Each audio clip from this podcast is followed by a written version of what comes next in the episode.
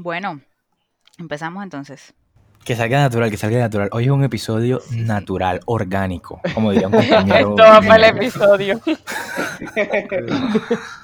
Este es un episodio especial porque Orgánico. es mi cumpleaños. Espérate, déjame empezar. hablamos de Orgánico, eso. gluten free.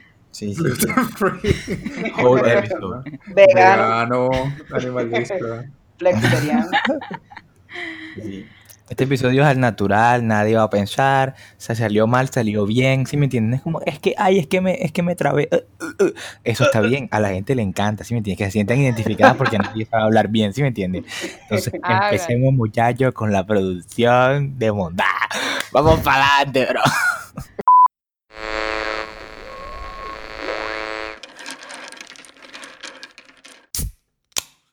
Buenas a todos, eh, bienvenidos de nuevo a nuestro podcast. Llevábamos varios meses sin aparecer por acá. Hemos tenido diferentes eh, razones, historias de vida, cosas que han pasado, pero acá estamos. Eh, bueno, el día de hoy estoy yo desde Madrid. Estoy yo, Juancho, desde Barranquilla cumpliendo años. ¡Uh! Feliz cumpleaños, Juan. Feliz cumpleaños, macho. Feliz cumpleaños. Estoy yo desde Cartagena, cule calor. Soy yo, sobre desde Barranquilla también. Pero no he visto a Juan. Sad. Sad. Y, y yo y José también. ¿Y desde- Germán? Sí, yo también estoy. Ajá, Ah, te volé. Germán, te volé Germán. Exacto. Y Germán desde Mannheim, Alemania. Verdad, bien. El propio man que pasó de estar desde Milán a Mannheim, Alemania. No joda. Ah, bueno, sí, tal vez la gente no sabe eso, me mudé. Exacto, esa ha sido una de las cuestiones que han sucedido estos meses. Nos hemos mudado, eh, hemos cambiado de continentes, de países, de trabajos. Yo estuve de viaje 20 días En New York. Hay que en New York. New en los Miami. En los. Miami. En Miami. En los Miami. Creo que yo tampoco mencioné que ahora estoy trabajando. Ah, haciendo mira, prácticas en una, en una empresa acá en Alemania y por eso me, me mudé. escuchar el Ya- podcast ya no es el tiene- único Tiene desempleado. buena suerte. Estaba desempleado hasta que, que empecé a grabar el podcast y ya, mira. las ofertas que recibo todos los días. Cada vez que abro Gmail es un montón de ofertas de trabajo, puro LinkedIn. Te escuchamos en el podcast y dijimos, este es un buen man. Ya saben, ya saben nuestros oyentes, tienen que escuchar el podcast. Ah, Germán es el man. Yo también conseguí trabajo. Este Excelente. Este es el podcast de la suerte. Compártelo con- a cinco de tus amigos y recibirás una oferta de trabajo. Llega a un call center. Bueno, Muy bien. eh, el día de hoy estamos reunidos para hablar algo que, bueno, es totalmente importante en la vida de todo el ser humano, pero que al menos en nuestra sociedad puede ser a veces un poco tabú, y es hablar de las costumbres financieras, de cómo manejamos la plata, de cómo, maneja- de cómo no la manejamos, de cómo la guardamos o no la guardamos, que yo creo que al final no se habla de eso y, y al final nadie tiene idea de qué está haciendo, todos la malgastamos, todos intentamos ahorrar, pero yo creo que si lo hablamos, Confirmo. yo creo que si, todo, si lo hablamos y lo ponemos como en la mesa, eh, entre todos nos podemos ayudar y sobre todo nosotros que estamos empezando el mundo laboral, que hemos salido de la universidad y no necesariamente tenemos educación financiera porque ni estudiamos cuestiones financieras o al menos cuando lo vimos, lo hemos visto, no es que le hemos prestado mucha atención, al menos ese es mi caso, y luego llega la realidad y, y- no sabe, y te toca, y eres independiente y te toca aprender a, apren- a, pues, a organizarte y bueno, espero que les interese este tema. Cre- Y- Creo que legalmente debemos decir que no somos expertos financieros. Claro. No, no tomen esto De hecho, somos todo lo como expertos de las contrario. finanzas dándoles super- los super consejos. Vamos a hablar de nuestras experiencias, de lo que hemos visto y de lo que vemos que nos sirve, de lo que no, pero igual creo que cada uno tiene su, su camino y pues eso es parte de compartir, ¿no? Que cada uno diga lo, sus vivencias y emprender de ahí. Bueno, y para empezar, o sea, me gustaría que habláramos de mensualmente cómo nos organizamos monetariamente, o sea, qué es lo que hacen ustedes en el momento en el que reciben su nómina o no sé, quién les dé dinero a ustedes, en el momento en el que reciben el dinero con el cual, con el cual van a vivir el resto del mes, ¿qué hacen? Me gastó la plata en arepa. esa platica se guarda Gastarlo. y se me catea en cositas. Porque, bueno, por ejemplo, yo les comparto, Desperdiciarlo. Yo les comparto que, por ejemplo, he, eh, he intentado tomar la costumbre de del dinero que entra, tomar cierto porcentaje alrededor de un 30-40% y ponerlo directamente a ahorros, de manera que ya yo no pueda ver el dinero que sea que esté allí y de esa manera como que me, ¿cómo se dice? Me bajo mi propio salario, por así decirlo, y con ese dinero que yo veo, ya yo sé que con eso es con lo que cuento para el mes.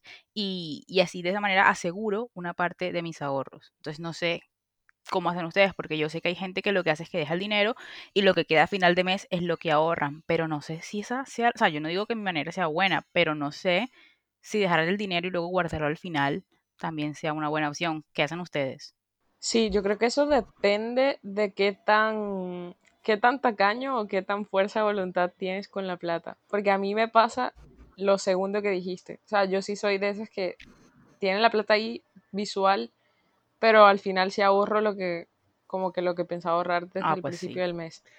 Pero Em, eso, eso no es poco común, o sea, eso yo lo he escuchado bastante. Yo soy súper irresponsable porque yo realmente sí como que veo mi cuenta de ahorros con todo lo que entra y siento que no soy, no economizo, como que siento que tengo lo suficiente como para gastar en cualquier capricho que se me, me venga a la mente. Entonces eso es terrible. Y sí he escuchado a muchas personas que dicen que, que ellos lo que hacen es meter como su plata en una fiducuenta o algo así para no verla disponible para gastar. O sea, eso que dice Andrea es como full común. Sí, yo como no tengo casi co- autocontrol, me, me toca como que forzarme a ver no di- a no ver dinero, porque si lo veo me lo voy a gastar, aunque sea, o sea, ya cuando tú vas viendo más poco dinero, tú te vas ajustando.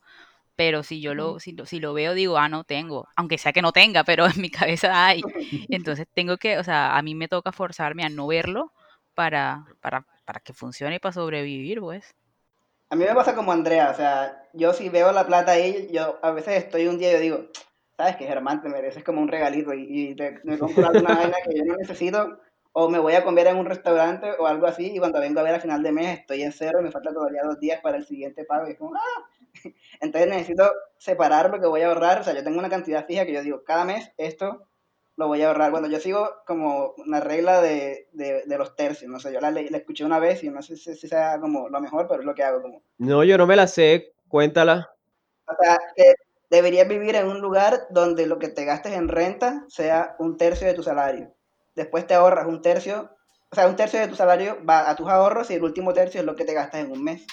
Entonces yo estoy así, o sea, lo- donde vivo ahora mismo me gasto un tercio de mi salario, otro tercio va enseguida a mis ahorros y a eso no lo veo más nunca. Y mi presupuesto mensual es un tercio de lo que me, me gano cada mes. Entonces ya eso sí ya me lo puedo gastar como sin culpa, entre comillas.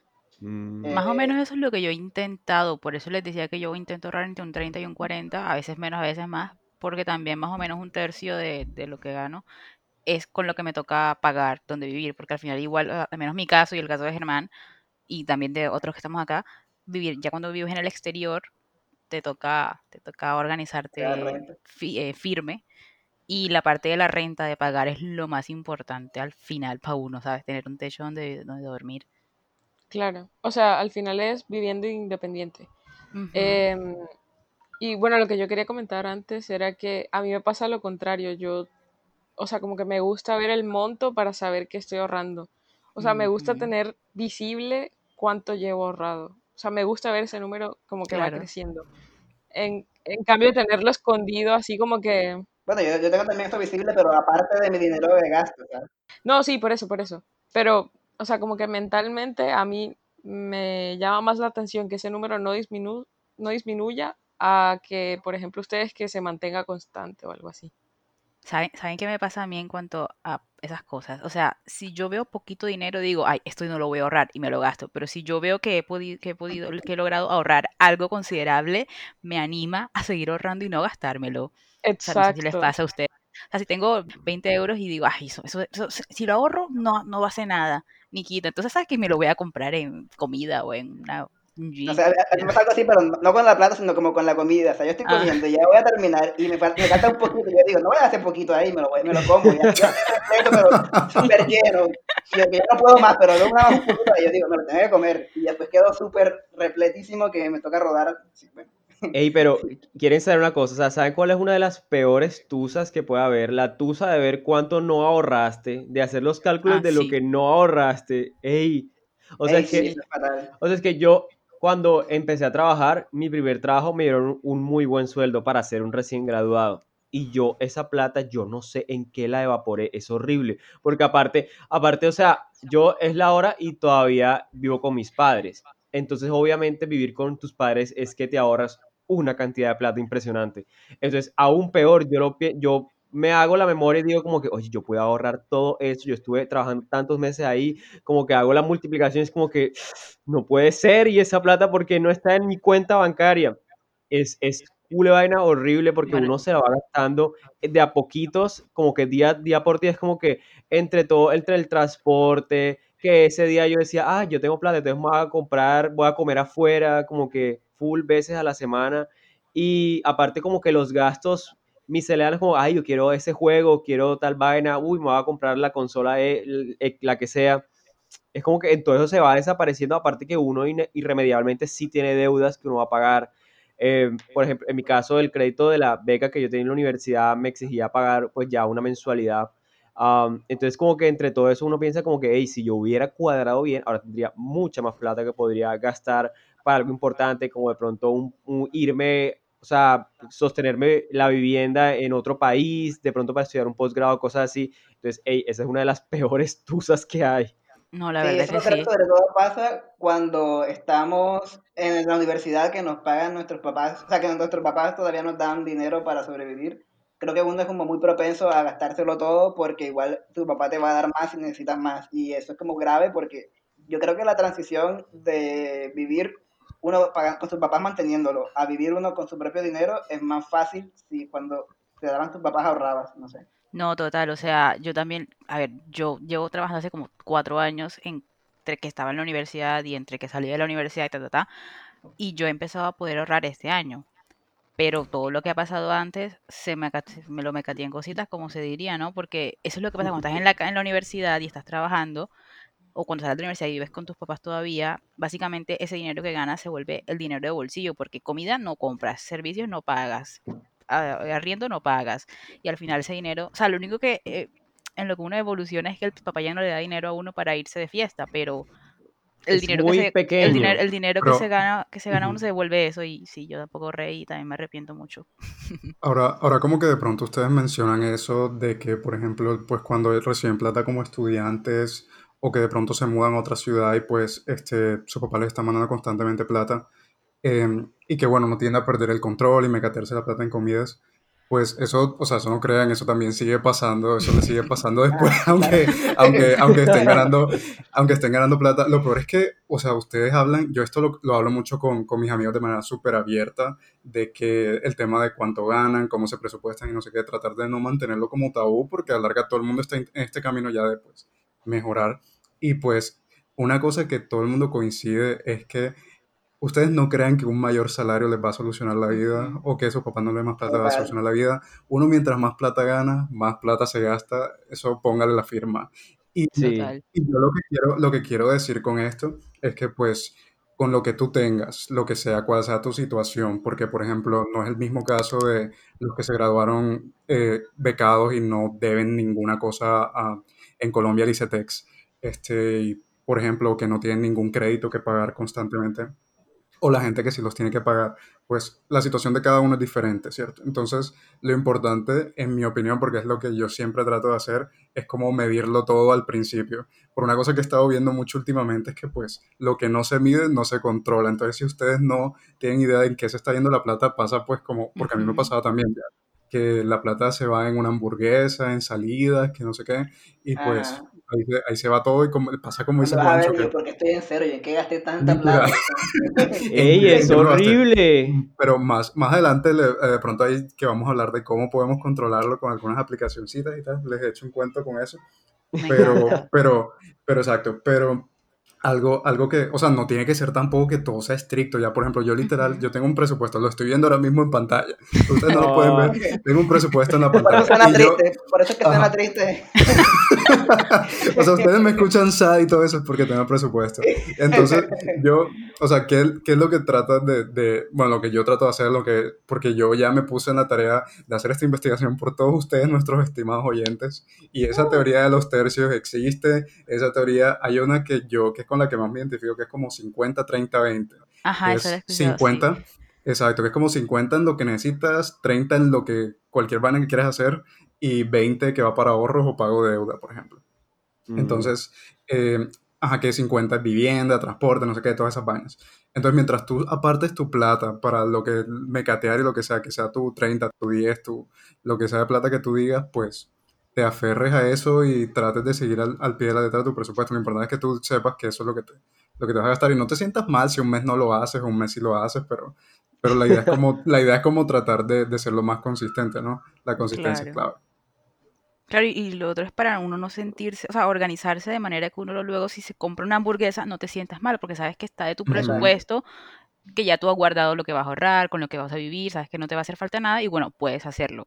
Entonces, eso de que dijiste, eso, eso que dijiste de que lo que no se controla, lo que no se mide no se controla me encantó porque lo he aprendido mucho este año. Sí, eso, eso es la ley. Ahora que, ahora, esto es como un paréntesis gigante, pero ahora como que eh, eso también pasa incluso hasta con el peso. Ahora que estábamos como en cuarentena y que ustedes Mm. saben, todo el mundo con la, con la ropa holgada, que trabajando en pijama, que no sé qué. Joda, Yo no me estaba dando cuenta de todo lo que estaba engordando hasta que un día me puse en una, en una, en una balanza y yo como, pues pucha, 8 kilos de más, 7 kilos de más. La Cosa de- cuarentena, la cuarentena. Hay que, ajá, literal, la cuarentena. Hay que Nadie, controlarse nadie te porque va a ver, o sea, estamos todos en nadie, casa, o sea, nadie, es que al menos, al menos uno sale, uno cuando sale te encuentras con, no sé, con Germán y te dice, Juan José, estás como gordo. Pero, Eso hubiera sido- ese sería yo, ese sería yo. bueno, más probablemente Juancho, pero, pero ajá, si, si nadie te dice esa vaina, no se da cuenta. Literal, eh, eso aplica en muchas cosas, como dice Andrés. Lo que no se mide no se controla. Una pregunta. Eh, ¿qué, qué recomendaciones darían ustedes como para poder cumplir con ese budget o como para poder hacer sus ahorros y eso? Yo lo digo porque la verdad es que yo creo que de todos nosotros soy el que menos experiencia tiene con esto. am, entonces me encantaría que ustedes me dieran como sus consejos. Bueno, por ejemplo, uno de los tips que yo tengo para ahorrar, pues todos los meses es que, así como comentaba Andra ahorita, es que apenas me pagan, pues en mi caso mi quincena, yo ya sé cuánto quiero ahorrar, entonces de una vez lo saco de mi vista. Yo soy del tipo de que no lo puedo ver y lo coloco en otra parte. Esa otra una parte, caja fuerte en su en casa. una caja fuerte. El colchón. debajo del colchón. no, mentira. Este, en un lugar muy seguro. No, mentira. Ah, bueno, preferiblemente digital, señores, porque yo no puedo ver billetes o Uy, monedas no, el porque efectivo es lo peor. eso se va. Efectivo No, es es, eso, es- eso es otra regla. O sea, para mí dinero que dinero, el dinero en efectivo es dinero que ya no va, que se, que ya no bueno. existe. Entonces, si ya yo tengo dinero en la mano, ese dinero se, o sea, no lo, ni lo cuento en, en mi budget. O sea, eso no está, And no it's gone. Bueno, pero, exacto. Pero bueno, asumiendo que estamos hablando de dinero digital, mi manera de alejar esa plata lejos, mandarla lejos, es tener otra cuenta literal en otro banco. No, porque ustedes saben que, que si lo tienes en el mismo banco, tú lo puedes ver. Tú sabes que si tú abres esa pestañita X, tú lo ves y sabes lo fácil que pasa. No, no, no, pásalo para otro banco. Esa es mi forma y a mí me funciona porque literal se me olvida que esa plata existe porque no la Sí. puedo usar. Es Entonces, más, ahora que José decía que ya estaba viendo su presupuesto, ya se compró un Play 5, se compró un Xbox Series X. Pero ¿y el 4 por mil? Eh, bueno, pero es- ese es el tema, porque no lo mandas directo, eso aplica es con las cuentas de ahorro. Mientras no lo mandes directamente a una cuenta de ahorro, sino a otro tipo de producto, tipo, por ejemplo, Neki no tiene, no cuenta con el 4 por mil.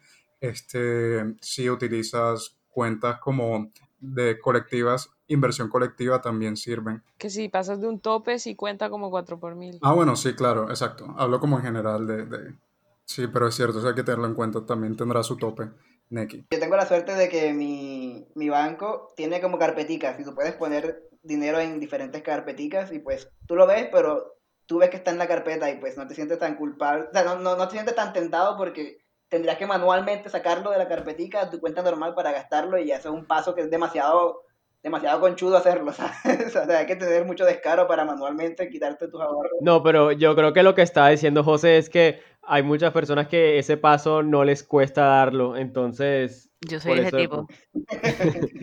O sea, yo he hecho que ten- yo también tenía como carpeticas y pasaba dinero y luego como, ay, no sé, y ta, lo paso de nuevo. Entonces también me ha servido guardarlo en otra, en otro banco para, así como dice José, no verlo. Y lo otro también que me, que me identifiqué con lo que dijiste, José, y que yo lo hago parecido, es, o sea, dijiste que tú sacas un dinero porque tienes una meta.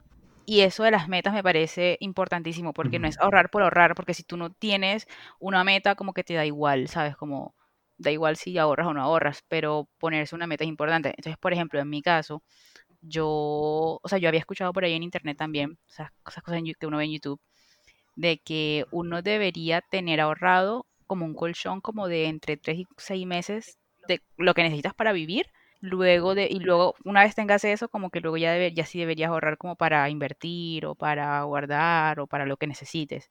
Entonces yo he estado un poco como que construyendo ese budget mío de mi, de mi colchón, digámosle así, y teniendo eso, teniendo eso, sí, o sea, más que para futuro es como un colchón de emergencia. O sea, como que es importante que uno tenga Un un dinero de emergencia que es por si acá, que si me toca eh, volar de emergencia a Colombia, que si me toca, que si me botan del trabajo, al menos tengo entre 3 y 6 meses para vivir con algo.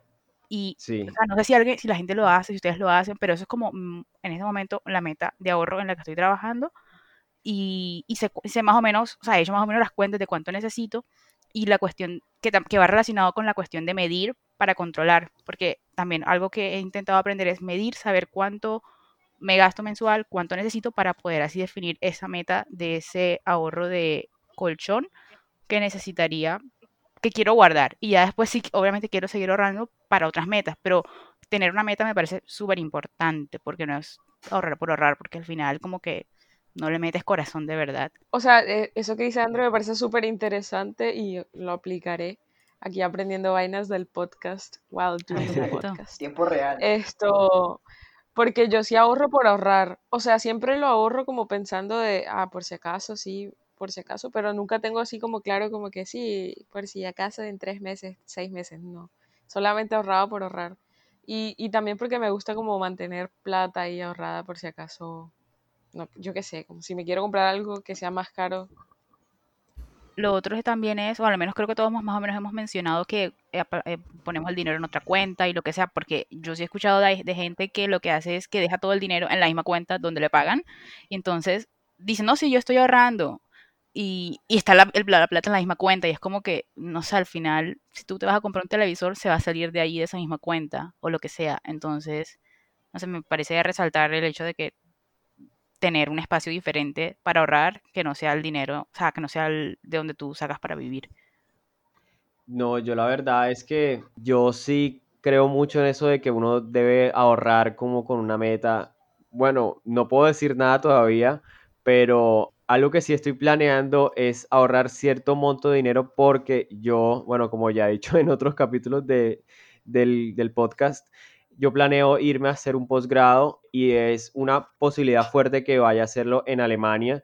Entonces, lo que tengo entendido es que en Alemania para ingresar, me, sabrán corregir si algunos tienen la información bien, tienes que tener un monto de aproximadamente unos 10 mil euros, algo así, ah, unos 10 mil euros para poder ingresar y que ellos como que bloqueen la cuenta y ellos creo que te giran de esa misma cuenta, pero el punto es que tú tienes que tener como un mínimo que ellos consideran suficiente para, para vivir. Entonces, pues una de mis metas de ahorro es poder llegar a tener de pronto no todo esos 10 mil euros, pues el equivalente ya en pesos colombianos, pero sí algo que me pueda permitir algo que se acerque para poder yo llegar a irme a hacer ese posgrado. Entonces, como que, como que es una meta que es, es clara, es un, es un monto alto, entonces obviamente sé que no lo, sé que no es algo que voy a, voy a salir pronto de ese, pues de esa meta, pero sí es algo que me empuja como a no gastar, a no desperdiciar el dinero como de pronto antes que estaba como que solo recibiendo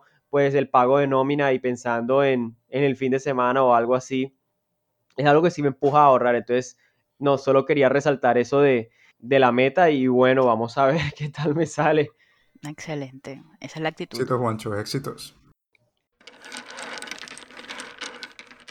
Bueno, ¿y qué opinan de las tarjetas de crédito? Mira, Germán, O no bueno, de las deudas en general. es, que, es que, bueno, para los que no saben, José y yo, sí, sí, los que no saben, José y yo tenemos opiniones muy diferentes con esto. O sea, yo soy 100% un deudafóbico, yo odio tener deuda, yo odio de, de, verle plata a la gente, que préstame 100 y te los pago mañana, no, no puedo, o sea, si toca, toca, pero me duele hacerlo. Y eso implica que tarjetas de crédito y todo eso para mí, uf, me, da, me da miedo tenerla. No hay por qué, opinión no hay, diferente. no hay por qué, hermano. No tienes por qué tenerle miedo a las tarjetas de crédito, por favor. Eso está bien. O sea, lo peor es que yo también tenía como esa perspectiva de que no, o sea, no me gusta deberle un peso a nadie y es súper frustrante. Pero, o sea, hay que ver que en realidad eso te da algunos beneficios y en realidad el único, o sea, el beneficio principal que yo veo las tarjetas de crédito acompañadas con una muy buena fuerza de voluntad es que te dan, te regalan plata básicamente por usarla. ¿Y eso qué significa? Pues que tú con, o sea, yo qué hago, por ejemplo, con la tarjeta de crédito, yo pago todo con la tarjeta de crédito, todo. Y lo peor es que ustedes miran a la gente, o sea, tú vas a pagar con tarjeta de crédito y la gente se queda como que, ay, no, pobrecito, es que se quedó sin plata, entonces ahora le toca, le toca pagar con la de crédito. Y, y es como que no, o sea, no es porque no me quede más plata, sino que yo manejo mi presupuesto a través de esa tarjeta, ¿cierto? Entonces, ¿qué pasa?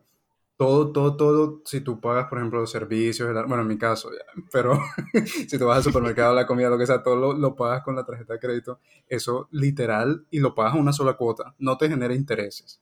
Es decir, al final tú vuelves y pagas como que lo que te prestaron ese mes, lo devuelves y no te genera intereses y después este, eso te devuelve puntos de diferente forma. Estaban, por ejemplo, las tarjetas que te devuelven en puntos de Life Miles, en las que te devuelven puntos Colombia. Yo he hecho mercado gratis a punta de puntos Colombia y te dan puntos doble por usar tarjeta y tu número de cédula con carulla, éxito, lo que sea.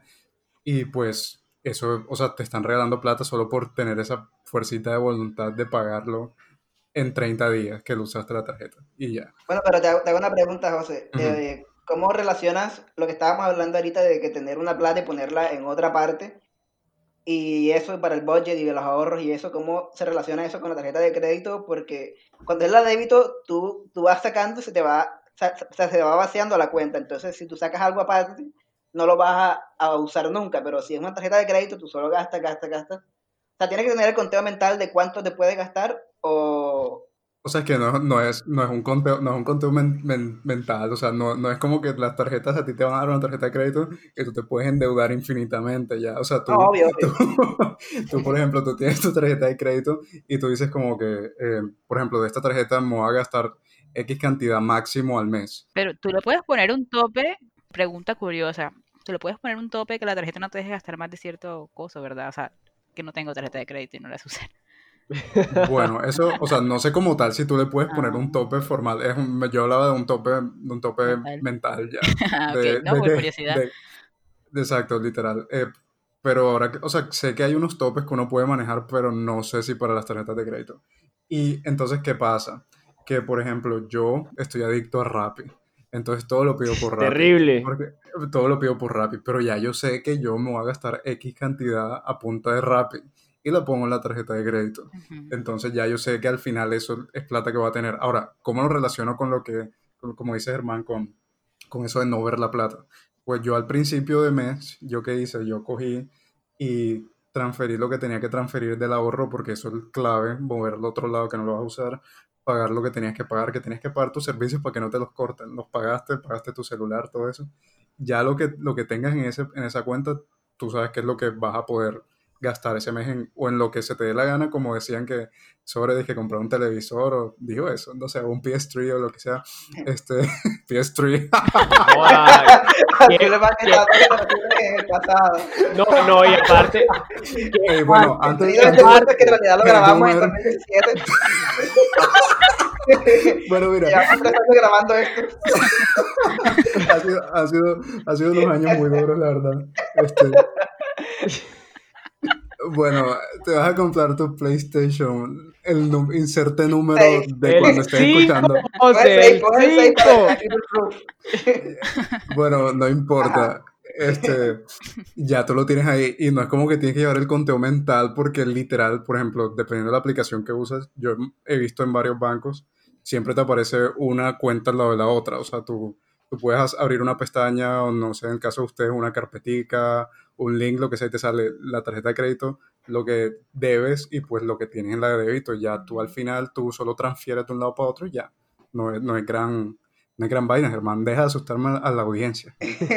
Bueno, o sea, yo sí sé que, que pagar, gastar todo con la tarjeta de crédito y pagarlo al mes tiene sus beneficios, Y bueno, tal vez es un cambio de mentalidad con respecto a simplemente usar de la débito y que se vaya vaciando y llegando a cero. Pero es como bastante, bastante fácil, digamos, hacer eso. Pero tal vez el hecho de comprar cosas tipo, ay, me quiero comprar un, un, un computador, que bueno, que es lo que me pasa a mí, que yo quiero cambiar mi computador.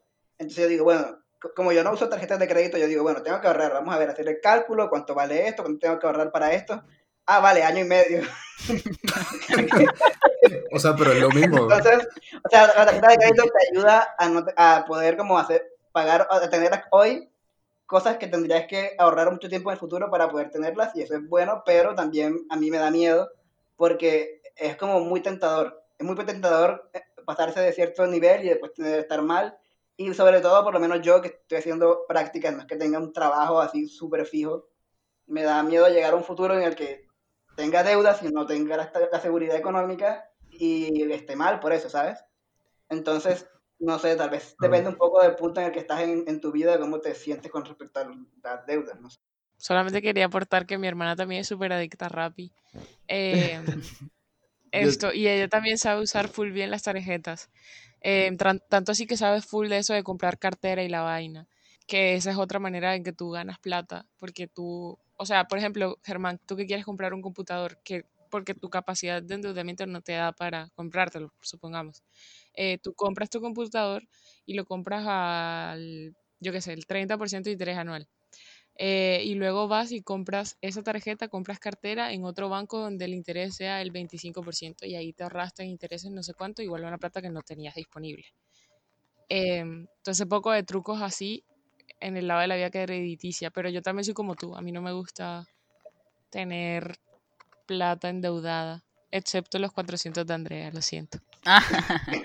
Oye, pero eso de que me estás hablando ahora, yo sentí que me hablaste en chino, porque esa es la otra, que la gente, la gente sabe de cosas financieras y yo, yo quedo como que, mira, yo aparto mi dinero y me organizo, porque es que esa es la otra, como, ¿a dónde accede uno a la información de comprar cartera, vender cartera, invertir o lo que sea, usar las tarjetas de crédito, cuál es la mejor, cuál es la peor? O sea, no sé, al final siento que...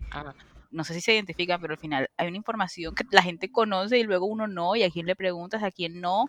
Y bueno, Joder, no sé, sentí, sentí que me hablaste en chino. Yo tampoco entendí mucho de lo que dije. O sea, yo he escuchado a mi hermana ya. Ah, bueno, yo sí quisiera aportar ahora que tú, que tú dices como uno donde encuentras información. Yo, yo hace, ese era yo hace como unos meses súper frustrado de que yo decía como, o sea, necesito poner esto bajo control. Yo soy full de, de eso, de tener mis, mis to-do list ahí, qué voy a hacer en el día, necesito tener organizada mi plata, necesito tener mi cuarto organizado, fue la silla. Entonces con el tema de la plata yo sentía algo que era una gran falencia y no encontraba como que quién me diera esa información. Entonces en internet, pero entonces aquí que puedo hacer una pausa publicitaria, pueden buscar en YouTube un tipo que es como de Bogotá, que se llama Juan Sebastián Celis Maya. Obviamente hay un montón de contenido en inglés, pero lo que me gustó de, este, de esta cuenta particular es que el man es colombiano, te da tips en contexto colombiano y pues es súper útil, entonces, y full claro, entonces se lo recomiendo, Juan Mm, Sebastián. Me encanta, me encanta. O sea, no estoy en Colombia, pero me encanta porque al final, ah, ah, ah, ah, bueno, otra cuestión es, yo estando en el exterior, uno tiene que aprender también a manejar finanzas en el exterior y en el país de uno, porque al final yo no estoy desligada tampoco de mi país. Y no me interesa. Gracias por el dato. Para eso hacemos este podcast. Yo vivo en mi casa con tres roommates que son estudiantes de negocios y también me siento como Andrea un poco que siento que ellos saben cosas que yo tal vez no porque a veces están hablando y es como, ah, sí, la inversión esta y tiene lo, la caída y no sé qué y tal y en un momento se ríen de algo que dijeron como que era gracioso y yo como no entendía nada, no me reí. y me reí después como a los tres minutos con lag porque como ah, me tengo que reír aquí, Sí que entiendo. No, igual, también quería decir que, o sea, eso que dijiste, bueno, que en YouTube hay información y que seguramente hay mucho en inglés, o sea, me encanta que hayas dicho alguien de Colombia porque yo lo que más o menos sé es, me pongo a ver youtubers gringos, pero a mí que me importa, o sea, sabes, como que no estoy allá, no me afecta, y más o menos como que les, les, les entiendo los consejos y sobre todo esto, esto, las reglas que mencionamos antes, las había escuchado en YouTube de youtubers gringos, pero pero, pero del No resto es lo mismo, no, no es lo mismo. Y uno ahí va Exacto, aprendiendo, pero es que no es el, no es la no es el mismo contexto. No es la misma realidad de uno. No exacto. Claro, no son los mismos impuestos ni los mismos salarios. Exacto, yo me pongo a ver videos como de cómo va a afectar el plan de impuestos de Joe Biden a la clase media y yo como, ah, dale, sí, va a afectarlo Qué mucho, pero eso a mí no me interesante. Exacto, exacto, como, vaya, qué tema tan interesante, pero eso a mí no me afecta tanto como en mi, en mi ambiente local. Entonces, también es como bueno tener información donde uno mismo está. No, Claro. y, Claro. y bueno, yo quería decir, bueno, no soy tan experto como de pronto José o la hermana de O sea, no, Sorelis, no, no, ah, no somos expertos acá, todos estamos aprendiendo. Todos estamos pues. aprendiendo. pero quería, yo, pues lo que uno siempre escucha es que tener una vida crediticia es súper importante. Yo no sé la verdad qué, qué tanto afecte, porque no estaba en la posición de requerir de pronto sacar un crédito en un banco o algo así. Pero bueno, siempre dicen que eso es importante. No sé si ustedes conocen historias de gente que de pronto eso sí le haya servido tener como, no sé, manejar bastante como la tarjeta de crédito, cosas así. No sé. Yo sí sé que en Colombia es algo que nos enseñan bastante, como que sí, la vida crediticia es buena, la vida crediticia es buena, tienes que tener vida crediticia. Siento que aquí en Europa la gente no tiene esa mentalidad, entonces no sé decirte como de alguien, si yo tengo un amigo que gastó la tarjeta y después consiguió un crédito de algo, porque la gente aquí simplemente no usa tanto eso, por lo menos en mi círculo no he visto gente que use tanto de créditos, simplemente viven en el primer mundo y tienen dinero. ¿Sabes por qué? O sea, em, porque algo que, que he visto mucho es que en esta, en, bueno, en Europa, diferente de, de, pues, los países latinoamericanos, es que la gente es como si no estuviera interesada en, yo no sé, comprar casa y simplemente es como que, que, que quieren vivir arrendados, entonces de pronto es una, como es O algo, sea, creo, que creo que no quiere, no es que quiere, sino que no, no pueden, o sea, ni, ni porque ahorren van a poder O sea, una casa, o sea, lo que quiero decir con eso exacto es que la realidad ya ahí es diferente, entonces no podemos nunca comparar cómo manejas tus finanzas en Europa y cómo manejas tus finanzas en Colombia, porque las realidades son totalmente diferentes. Acá los precios de, de las viviendas son unas cuestiones locas, hay unas cuestiones con los impuestos, o sea, que entonces lo que quiero decir con esto es que hay un- una forma de vivir diferente y, y no es comparable. Y al, y al final a uno que está viviendo entre los dos mundos le afecta un poco el pensamiento, porque yo digo, ok, yo estoy acostumbrada, me han dicho en Colombia esto, pero yo vengo acá y la gente no está pensando en eso, y luego tú entiendes por qué es que no piensan en eso, y es, o, o otras cuestiones, en Colombia tú te preocupas por estudiar, por pagar por tu salud, no sé qué, y luego en Europa está eso subsidiado, entonces como que las cuestiones varían y uno queda ahí en la mitad como que, ¿y entonces qué hago? Por eso vengo a preguntarles a ustedes. A mí, yo tengo dos casos. Eh, igual creo que realmente esto, como decía, es muy contextual. Y por ejemplo, donde yo vivía en Madrid, el novio de la muchacha con la que vivía, él compró casa durante la cuarentena. Entonces, como que sí estuve durante el proceso él de conseguir el crédito, que no sé qué. Y es una persona que, que digamos que es management, pero sabe de programación, como para que se imagine el perfil. Em, entonces le gusta tener como full bien las cuentas claras y no sé qué. Y o sea, y también es importante tal vez decir su edad, tiene ya casi 30 años. Entonces quizás, o sea, yo no me atrevería a decir como que en Europa la gente solamente arrienda, sino que tal vez lo hacen a una edad más avanzada a la que estamos acostumbrados en Colombia, que quizás suena más como que a los 25, 26, ya la gente está Uh, sí, pensando uh, ya, incluso antes. míranos a todos aquí, Ya la gente casa ya. tiene casa y todo. Bueno, pero el punto es que, eh, ajá, ese fue el caso. Y, y por, por cierto, él es el primero en su círculo de amigos que tiene casa. El resto vive con los papás, creo, o arrendados. Claro. Si es que Em, 30 años tener casa, no creo que sea algo común, si tal vez es más la excepción.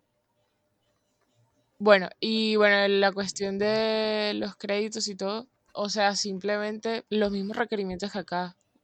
Tu nómina, o sea, como que la vida crediticia a partir de una tarjeta de crédito realmente no es tanto. O sea, al final yo creo que lo que más le importa a un banco es que sepan que tú puedes pagar. Y eso se hace con, con que tú eh, justifiques que tienes un salario eh, con que puedas pagar la cuota que ellos te van a dejar. O tu historial crediticio, que significa de que cuando tú te endeudas, tú pagas. Pero, por ejemplo, eso de data crédito yo creo que no existe en España, me parece. En cuanto a lo que estaba diciendo sobre, bueno, un poco paréntesis, pero relacionado, yo les quería contar, por ejemplo, o sea, a mí este año me tocó empezar a ser un poco más adulta en el sentido de yo dejé de vivir en un piso de estudiantes y, y renté un piso con una amiga. Entonces, básicamente tengo ya las responsabilidades de una persona que renta, que, renta un piso, así le llaman acá a, los apartamentos.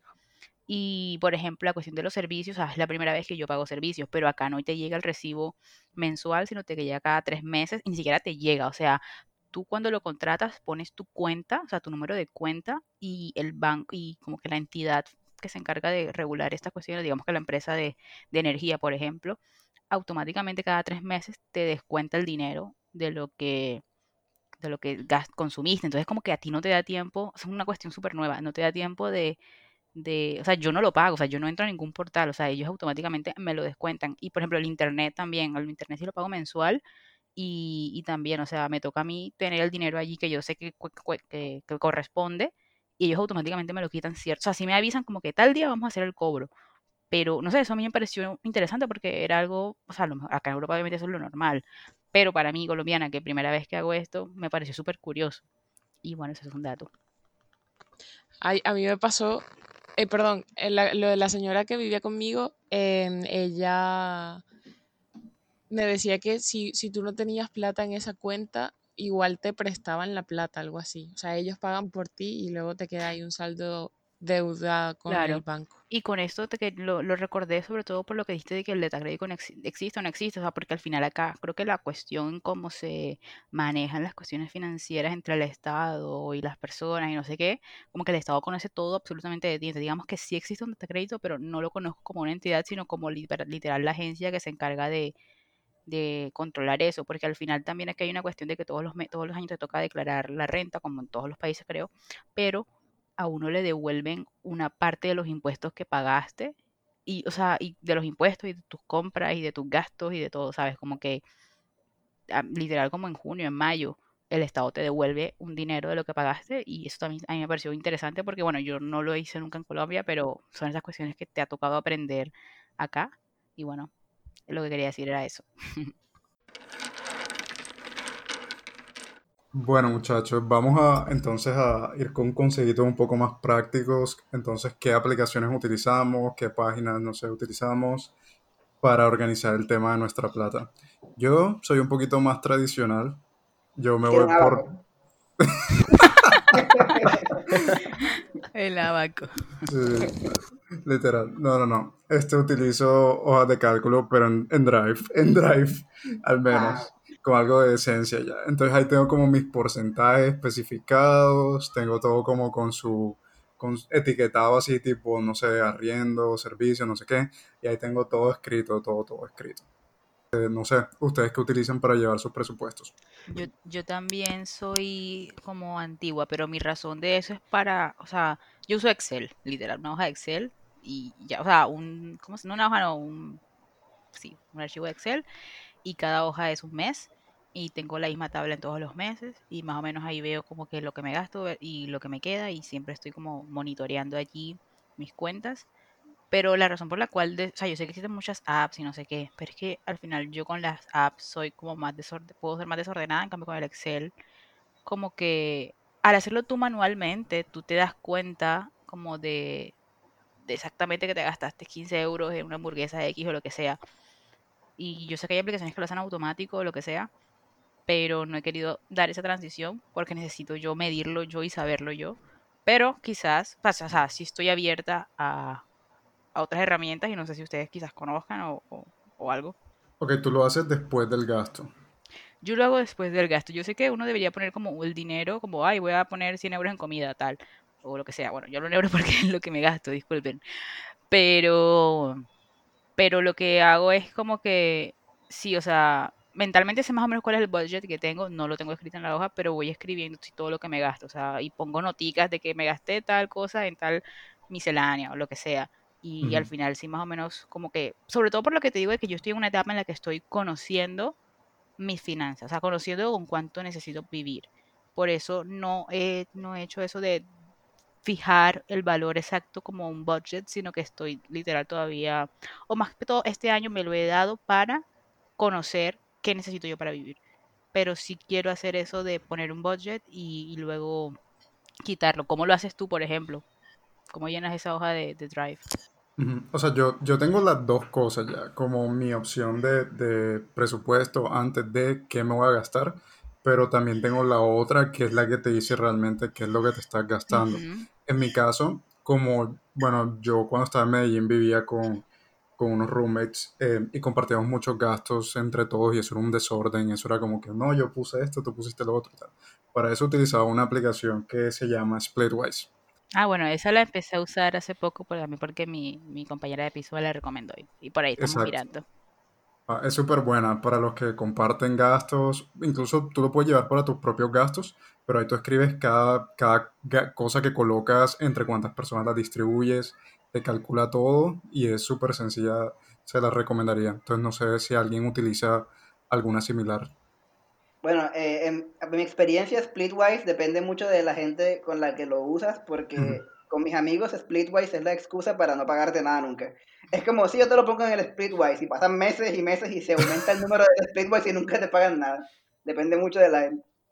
Sí, Germán, eso depende de la gente con la que estás. Por ejemplo, eh, con los que yo vivía, eso era muy organizado, que cada quien colocaba, pon tú, pedía, hacíamos mercado y alguien lo, pues, paga el mercado. Obviamente, como era tu plata, tú lo ponías y tal, y, y colocaban, fue tanto, y entre cuántas personas era, ¿cierto?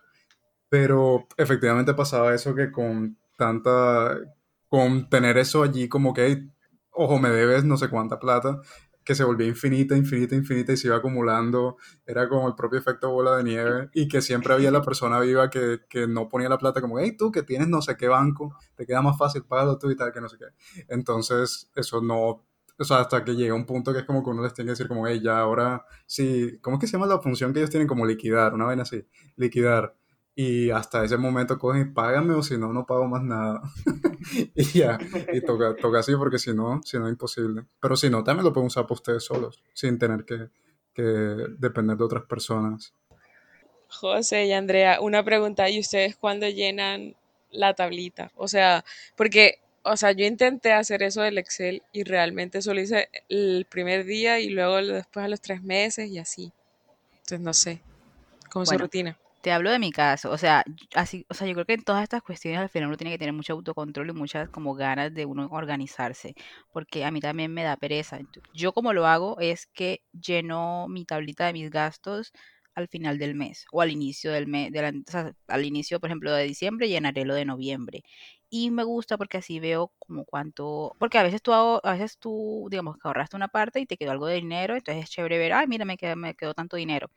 Más o menos así es como lo manejo yo pero me gustaría hacerlo de otras maneras, porque sé que tampoco es la más eficiente. Yo quería hacer la tabla y no tenía ni idea de cómo hacer la tabla, porque, o sea, sí tenía idea, pero me daba mucha pereza, entonces encontré una plantilla en internet y, la, y le puse mis colores bonitos. Eso sirve, eso sirve porque yo también para mi hoja de, de presupuesto le tuve que, o sea, tú ahora dices como que le puse mis colorcitos y tal, pero eso es importante porque, o sea, yo quiero ver una hoja que me guste verla y que no me parezca deprimente ver cómo se ve la plata. No, exacto. O sea, yo descargué, yo descargué una plantilla y era como esos colores feos de Excel, que es como un verde pálido, horrible. Y, y le puse mis colores de manera que cuando yo lo lleno, tengo los colores que me resaltan, me gasté esto, no me gasté esto. Y tengo al final otra hoja que me saca unas gráficas que me dice, este fue tu ingreso, ajo, este fue, pero es que lo descargué de la internet. O sea, este fue tu ingreso, este fue tu, y tal, te queda tanto. Es chévere ver cómo esa, esa barrita va variando en mi, en mi hoja. Entonces, sí, es una responsabilidad que yo me he autopuesto, pero bueno, eso es como lo hago yo también, como en esas cuestiones de, de final de mes, de esas tareas de uno, de adulto. Lo que hago es que cojo, un día, abro la app del banco que uso y voy metiendo todo, o sea, ta, ta, ta, ta, ta, ta, eso es. No, yo solo quería decir que, que de verdad yo necesito hacer un Excel, o sea, yo como les he dicho, yo realmente de estas mm, medidas para controlar tus gastos, llevar tus finanzas, yo cero, me arrepiento un montón y tengo que apurarme para hacerlo, o por lo menos así lo siento. Y, y nada, la verdad es que es inspirador para mí un poquito escucharlos como, como llevan de organizadas pues sus finanzas. Ah, me recuerda que hace poquito mis papás me mostraron el Excel de la casa y yo quedé súper en rever porque era súper como detallado y súper, o sea, me hizo sentir aún más perdido con, con respecto a mis finanzas. O sea, igual yo, eso lo empecé a hacer este año. O sea, antes de este año yo era una desordenada total y llevaba mi supuesto. O sea, yo intenté llevar un budget en un cuaderno, pero claramente eso no sirve. O sea, como que no sirve de nada, o sea, es como que, o sea, no- pero este el del cuaderno no era como te acabo de decir, era más como, ok, este mes tengo este dinero, voy a destinar esto a esto, esto a esto y esto a esto. También porque antes yo era practicante, recibía mucho menos dinero y mis gastos eran mucho menores, entonces era más controlable, o sea, en un cuaderno me era suficiente, o sea, hacer una hoja de Excel para los gastos que yo tenía antes era un poco overkill, como dirían, porque no tenía muchos gastos, no tenía mucho dinero con, con que, con que hacer cosas. Ahora que puedo organizar, que debo organizarme, pues lo he empezado, pero antes yo usaba un cuaderno porque tenía como tres o cuatro gastos y ya. Entiendo. Igual también es bueno tenerlo de ese Excel y eso, porque, o sea, yo soy una persona que la verdad no, no hago eso y puedo sobrevivir, o sea, ahí con mis cálculos mentales y teniendo un montón de información en mi RAM mental ahí medio doy, pero sí me doy cuenta que la gente que tiene su Excel, su organización y eso, ahorra más dinero, se lo gasta mejor, tiene más plata.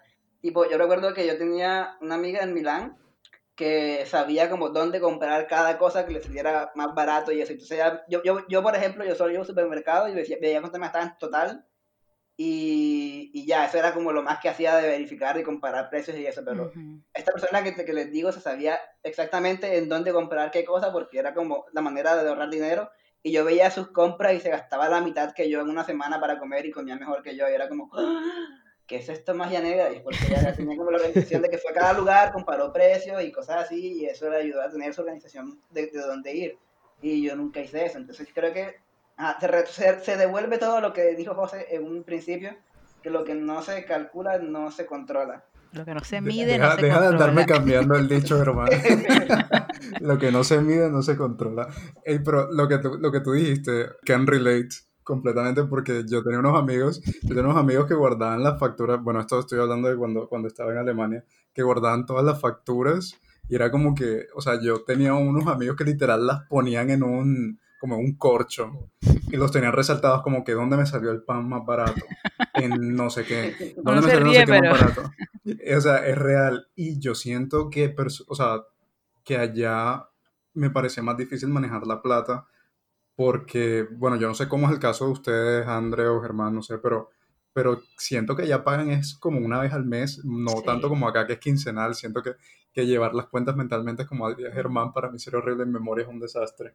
Entonces, yo no sé ustedes cómo hacen. No, al contrario, yo no sé cómo hacerlo quincenal. Yo tampoco sabría O sea, me gastaría más rápido. Porque yo sentía, porque yo tra- lo- cuando trabajé en Colombia y me pagaban quincenal, me gastaba la plata más rápido. Porque yo decía, ah, no, mira, ahorita tengo, en, dos, en, una, en una semana me pagan, tal, compro tal. O sea, yo era así de desordenada. En cambio, con el, cuando te dan al mes, tú tienes que vivir eso durante todo el mes y te forza a estar organizado. Joa, yo nunca he recibido plata quincenal. O sea, siempre ha sido al mes. Y yo, pues bueno, desde que me fui de la casa, que fue hace full tiempo, digamos que no he sabido manejar bien la plata, pero, pero ajá, he sobrevivido y he comido, que es lo importante. Yo recuerdo que una vez Sorelis en la universidad usaba como una app, algo así como para llevar el, los gastos. No me acuerdo, sé que nunca la usé, aunque siempre le dije que la iba a usar. Pero Sore, ¿tú te acuerdas de esa aplicación? Como que sí te sirvió de algo. Sí. O sea, más bien, también recuerdo que en ese momento Andrea hizo el comentario como, yo quisiera una aplicación que yo no tuviese que meterle los datos manualmente, sino que ella misma me los pusiera. No sé si Andrés se acuerda de ese comentario, pero bueno. Eh, Creo que he hecho ese comentario, pero no me acuerdo en qué momento del tiempo. bueno, porque yo en ese momento estaba obsesionada con esa aplicación y se la comentaba a todo el mundo. ¿Cuál es? ¿Cómo se Ya llama? Ya no me acuerdo. Así que, ¡No! o sea, no era, era una aplicación de, de control de gastos y ya. Pero eh, eso era algo que quería comentar antes y era que en el, en el Banco Europeo, el del BBVA, sí que categorizan por cada compra que tú haces. Y como allá sí que pagaba como todo con tarjeta, como que tenía todas la- las cinco categorías, así, la grafiquita bonita. Entonces yo no hice Excel durante el tiempo que estuve en Madrid porque tenía la grafiquita mensual. A mí es que la app también me da esos datos, pero me parece medio overwhelming a veces. Y como que, ah, veo la gráfica, ah, ok, gasté 300 en no sé qué, ok, whatever, ya. Y no lo, no lo interiorizo, en cambio cuando lo lleno, lo interiorizo. Pero sé que probablemente eventualmente lo dejaré de hacer, no lo sé. No sé, pero aprécialo, Andrea, aprécialo, porque Claro. yo, Sí, yo me acuerdo ajá, que, que los bancos de allá como que lo tenían Y yo aquí estoy como sufriendo con Bancolombia, como que si alguien de Bancolombia me escucha, por favor incluyan ese feature en su aplicación. Yo dije, joder, viene la nueva versión de la, de la app, va a venir con las grafiquitas y tal, sin gráficas y sin nada, por favor, o sea... Bueno, sí, a lo mejor eh, pasa como cuando tú tienes algo, no, lo- no, lo, no lo valoras. Exacto, quizás me está pasando eso de que no. Lo peor es que yo sí lo valoraba. mejor. Ah, bueno. yo sí lo valoraba antes, pero bueno. Yo no. Empieza a Pero voy a, voy a empezar a usarlo. O sea, es que no sé, me pareció overwhelming y cuando algo te pasa overwhelming, como que ya lo dejas de. No sé, a mí me pasa. Como que me. En fin, eso. Sí, oye, y retomando con lo de las facturitas que, que hacían con resaltador, yo hacía algo parecido, yo también guardé todas las facturas, pero al final nunca las usé, sino que le tomé fotos.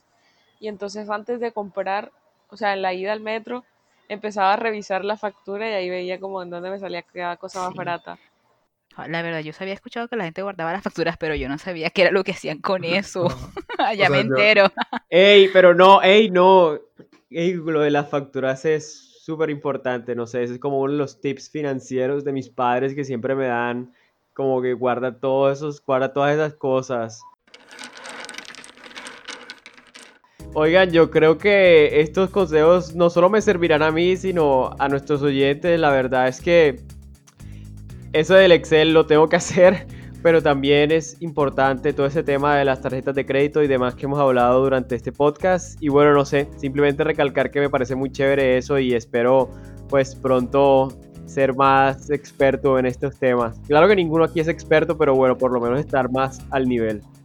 No, claro, o sea, al final todo lo que hemos compartido es más como a manera de, pues de, de comentar qué nos ha servido y qué dudas tenemos y pero al final cada quien tiene su camino y tiene circunstancias diferentes. Sabemos que a lo mejor no todo el mundo quizás pueda ahorrar o organizarse tan fácil porque tendrán otras responsabilidades y quizás el camino que necesiten sean otros. Pero yo creo que la invitación con esto es a pensar en las finanzas, como en la salud financiera, en la educación financiera, que al final lo afecta mucho a uno personalmente y es súper importante, y hablarlo con los demás, porque a lo mejor tú no, quizás tú sabes un truco y quizás ese truco le puede servir a un amigo y no lo sabes. Entonces tomemos esto como esa iniciativa, como invitarlos a, que hablemos más de eso, que no sea que el dinero no sea un tabú, o al final todos lo necesitamos y es muy importante. O sea, y en la medida en la que todas las personas lo sepan manejar, hasta la sociedad puede ser mejor, ¿sabes? Ese tipo de, de utopías. Pero no, o sea, eso y si nos podemos quedar con algunos mensajes, me gustaría resaltar lo que dijo José de eh, lo que no se mide no se controla y no sé qué otras cosas les gustaría a ustedes resaltar. Pues lo único que tengo para decirles es que se informen bien antes de salir corriendo a conseguir las tarjetas de crédito que les, les dije que hicieran. No, mentira, por favor, no lo hagan. Este, sí, ok, Germán, ya, ya Germán está llenando el formulario por allá. No, yo lo que les quiero decir es que si quieren ser sus propios jefes y tener libertad financiera y libertad de tiempo, únanse a nuestra nueva sala de pirámide.